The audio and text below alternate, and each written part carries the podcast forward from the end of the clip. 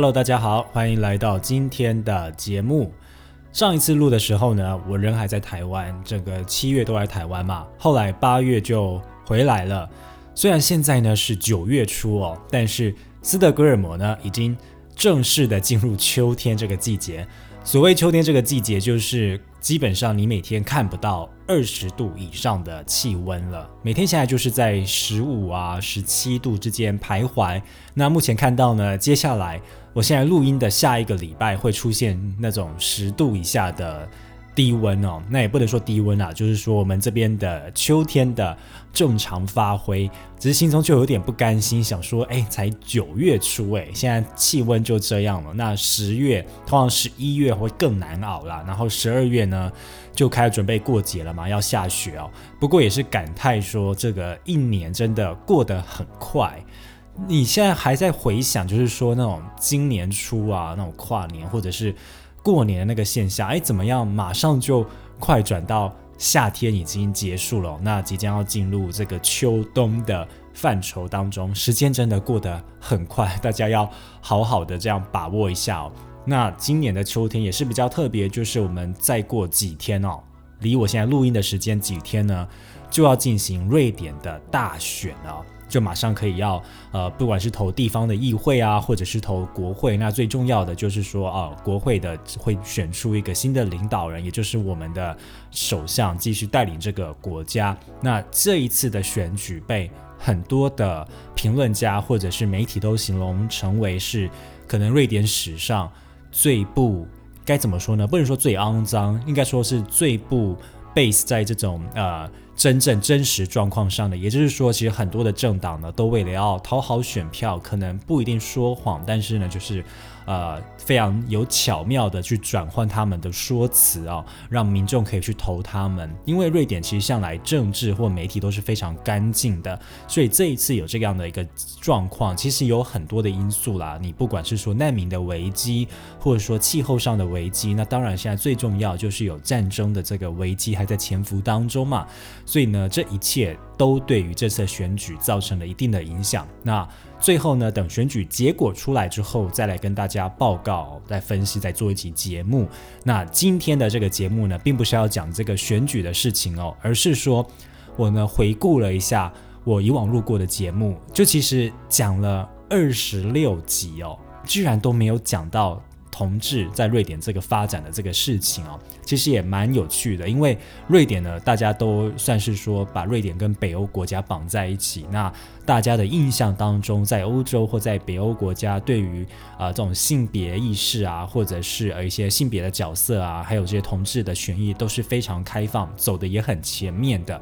那之所以会没有谈到，我觉得有可能是因为这已经在。每天我的生活当中，或者是说，呃，就是在瑞典人的日常当中，所以不会特别的要把它拿出来去讲一下。只不过呢，就是在今啊今年八月初呢，非常的有荣幸可以啊举办哦瑞典这边的同志游行里面的台湾的队伍的参与，所以想说呢，趁这个机会跟大家讲一下同志权以及这些性别这些角色在瑞典这边的发展哦。好，那我们马上就要进入今天的主题。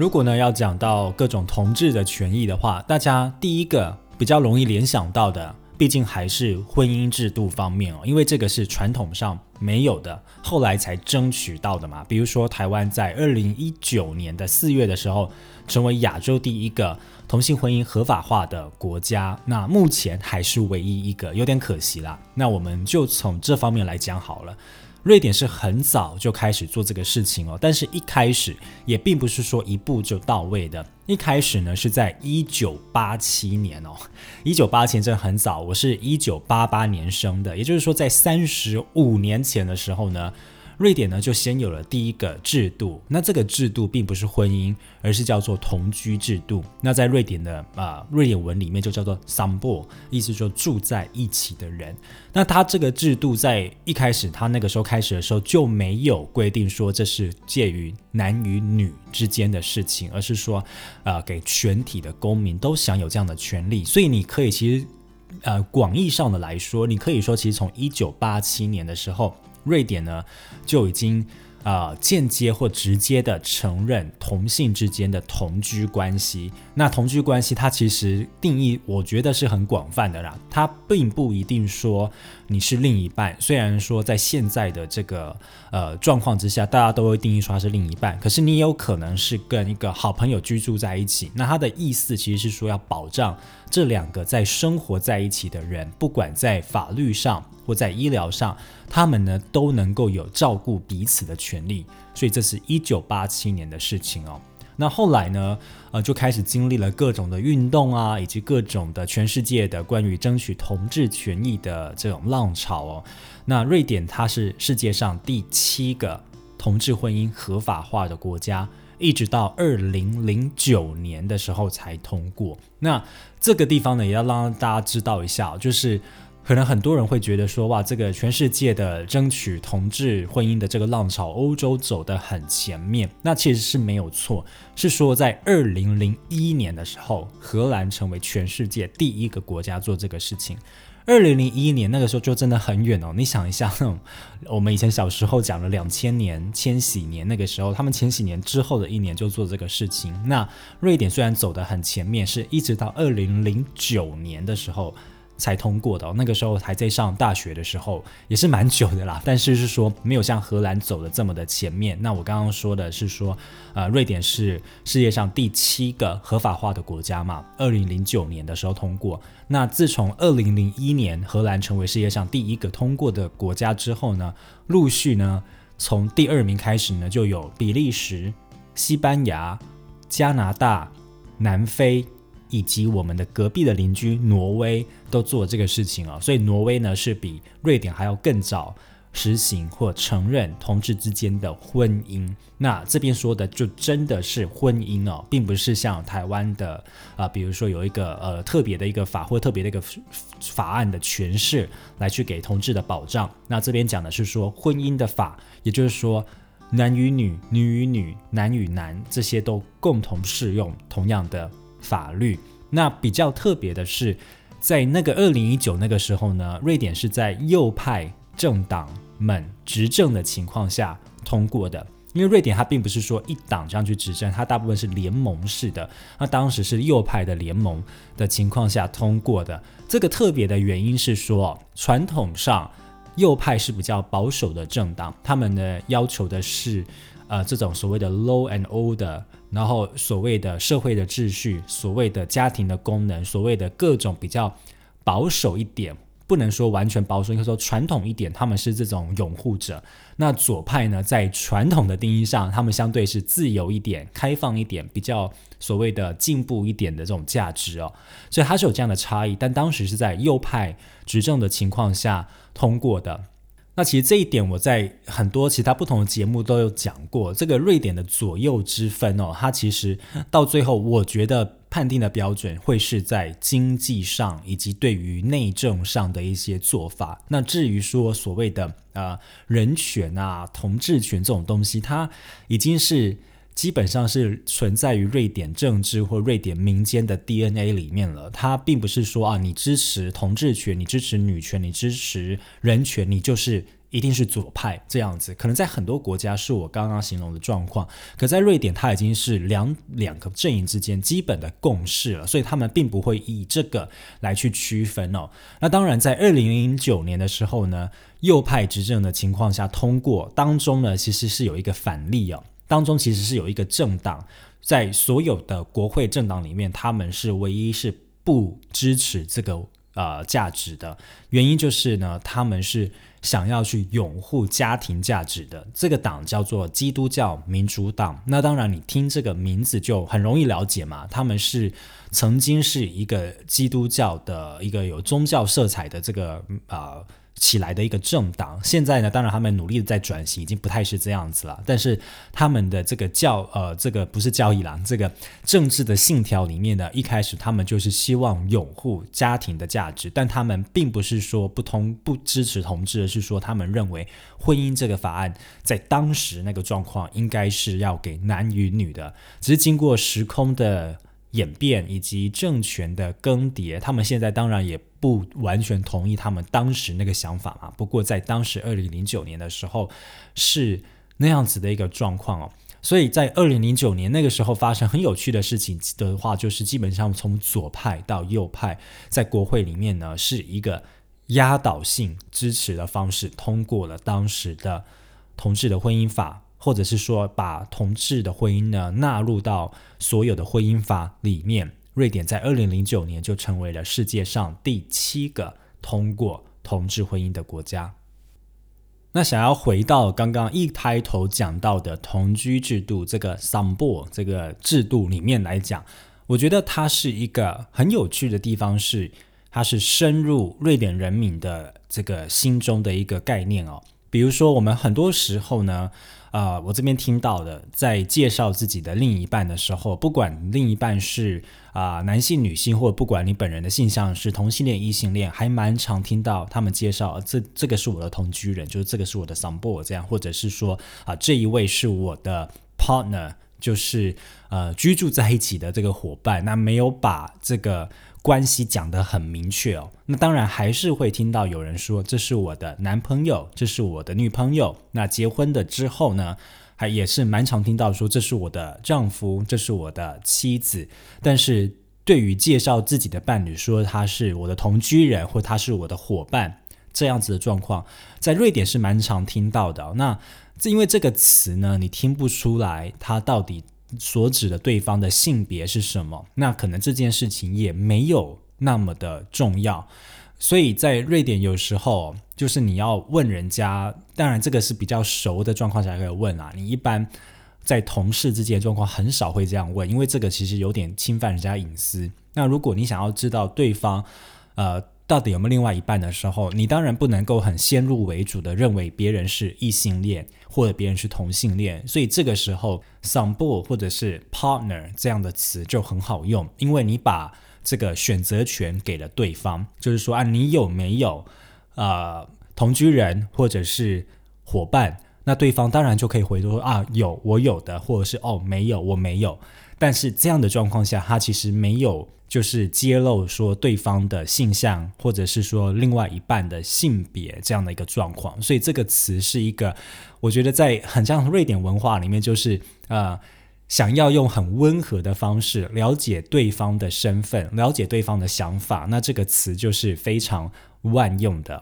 那这个其实这种同居制度，或者是婚姻制度，或者是对于平权的各种支持和开放，他从民间走到政府之外，其实也走进皇室了。我曾经有写过一个新闻或者是一个文章，就讲到说呢，在二零二一年去年的时候，瑞典政府呢是继荷兰政府之后呢第二个世界上第二个宣布皇室的继承人可以与同性别的人结婚。以及继承皇室头衔这样的国家哦，那荷兰呢？它是二零二一年的时候忘记几月了。那瑞典是马上在荷兰宣布了之后，大概几周内也宣布，有种那种不服输，觉得说你怎么可以成为第一个呢？那我应该要成为第一个才对啊！于是就宣布说，啊，未来的这个女皇或者是国王呢，是可以跟同性结婚的。那他们连称谓都想好了，就是说。女王未来的妻子呢，就是以公主 （princess） 这样的一个方式存在。那国王未来的啊先生呢，就是以 prince。那啊，可能在中文不一定说王子，可能是亲王这样的一个方式来去存在哦。那因为目前看到瑞典的关于这个皇室的继承来看啦，下一个。瑞典的皇室的继承人呢是女王，这是没有问题的，因为维多利亚公主她的王储她的位置就在那了。那再看他接下来下一届哦，他的继承人会是他的女儿，这个是 Estella 小公主。瑞典也是世界上第一个当时就是只看辈分不看性别去传承的国家，那个是在一九八零年代，其实很早，因为那个时候大部分世界上主流国家都是说要皇室要以男性为继承，那瑞典当时呢就成为第一个，所以呢，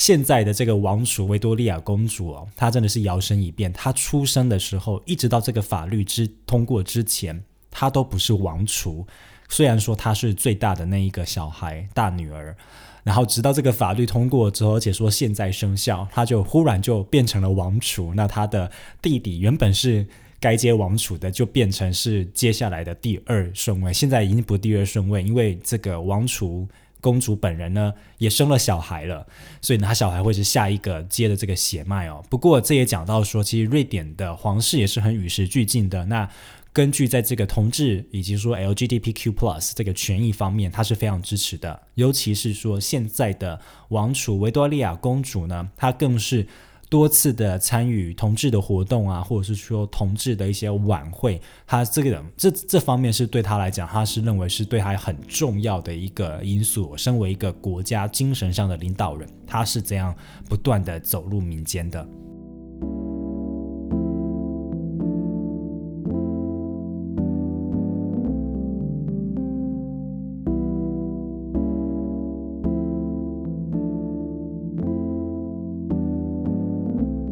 那节目的最后呢，还是要来讲一下我们在八月初刚刚结束的瑞典同志大游行，以及说我们台湾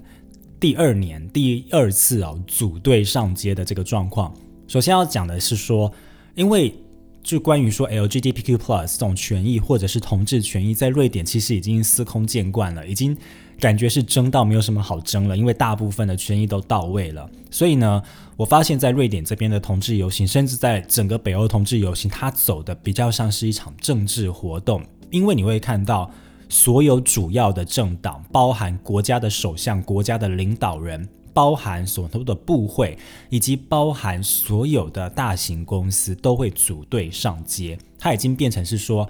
对于一种民主、自由、人权、平权这种普世价值的一个追求的一场大型大拜拜或大型的嘉年华，所以你会看到，不管是政治人物或者是公司行号上街，以及很多的国家的使馆都会上街。那它是全北欧最大的游行活动，并不只是说是同志游行，哦是游行活动。它每一年都有五十万到六十万人。上街参与，那每一年呢，在队伍里面走的人群呢，都是五万到六万人哦。那队伍呢，一百多个队伍。那呃，从二零一九年哦，台湾同婚通过的那个时候呢，我们就很荣幸的有在当年四个多月之后，马上在八月就上街了。我们呢，在旗帜上面以及在我们的标语上面打的名号就是亚洲同婚的第一国。以这样风光的方式上街，而且是租了很大的卡车，有大型音响，然后在风光上街，在路上哦。那因为后来疫情的影响嘛，所以就连续两年没有办。我们在二零二二年今年的八月又正式的再次的上街，同样还是打着亚洲同婚第一国的名号，因为。第一国这个是不会改变的嘛？那可是我们还是唯一的一个国家，还是有点可惜啦。不过这一场活动真的是受到很多在瑞典这边台湾侨胞的支持，那以及说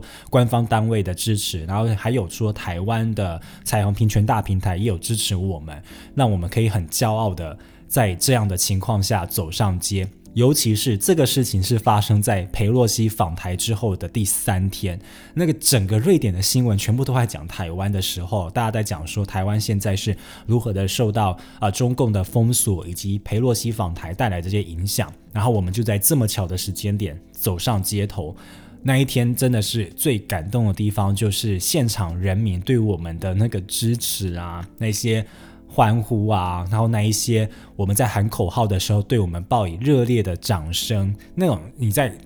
卡车上看台下的反应，看的是一清二楚，然后也觉得说。呃，非常的欣慰啦。那关于这个呢，我有拍了很多 IG 的线动，大家可以到 IG 上搜寻瑞典刘先生，然后我把它放在线动的精选里面，大家可以看一下现场我们在呃卡车上的样子，以及是说我们在底下这些台下的民众对我们这些支持和欢呼哦。那最特别是说呢，因为我们毕竟还是以一个国家的名义去参与这个活动。那游行它有很多的队伍嘛，那通常在比较前面的队伍呢是戒备比较森严的，我们是被排在以瑞典外交部领头的队伍里面。那在我们前面呢有英国大使馆、美国大使馆，有乌克兰的团队，然后呢有以色列的团队，那我们呢就在后面，所以我们这这几个国家是被绑在一起的，有比较。啊好的待遇的这个维安啦。那同时呢，也是让大家说这些国家是对于民主自由以及对于人权平权的支持呢，都是在跟瑞典的是齐名的，所以才会有瑞典的外交部来带领做这样子的游行的这个区块往前跟大家游行哦，真的是一个非常。感动啦，尤其是说呢，在我们瑞典游行的开始之前的一两个月，在挪威的游行之前呢，发生了枪击案，这更让今年大家觉得说更重要。所以我觉得可能也是这样，今年的参与度蛮高的。我在现场看到的人，真的觉得好像比二零一九的时候还要更多。那最重要的还是说，台湾呢连续两次都没有缺席。我觉得这个是我们不能够缺席的。在国际现在这种诡谲多变的情势之下，如果我们不走出来，去让瑞典或者是说呃瑞典人民知道，我们对于自由民主和人权平权的追求根本不输他们，你们应该要支持我们才对。如果我们都做不到这一点的话，其实很可惜。这是一场曝光率这么高的活动，所以呢，没有意外的话。明年有机会的话呢，我本人也是会努力的把这个活动给办成哦。虽然说过程中有比较多辛苦的地方，但其实最后你看到这个结果，以及说我们能够在当中参与，毕竟我们是不能说全亚洲是东亚唯一的队伍，因为全亚洲的话还有以色列，以色列也是亚洲的范围之内嘛。那我们是全亚洲唯二的队伍，全东亚唯一的队伍。希望明年有更多的国家可以加入。那如果没有的话，台湾继续上街，那希望各国支持我们的人都可以参与，尤其是这一次我们上街啊，不是只有全部都台湾人，里面有很多瑞典人以及很多不同国籍的人都跟我们一起走，希望明年呢可以更加的盛大。好，那我们今天的节目就到这边，感谢你的收听，也听到了最后。如果你有任何问题的话，或有任何想要跟我分享的事情，都欢迎到脸书或者 IG 搜寻瑞典刘先生，找到我留言就可以了。我们下次见，拜拜。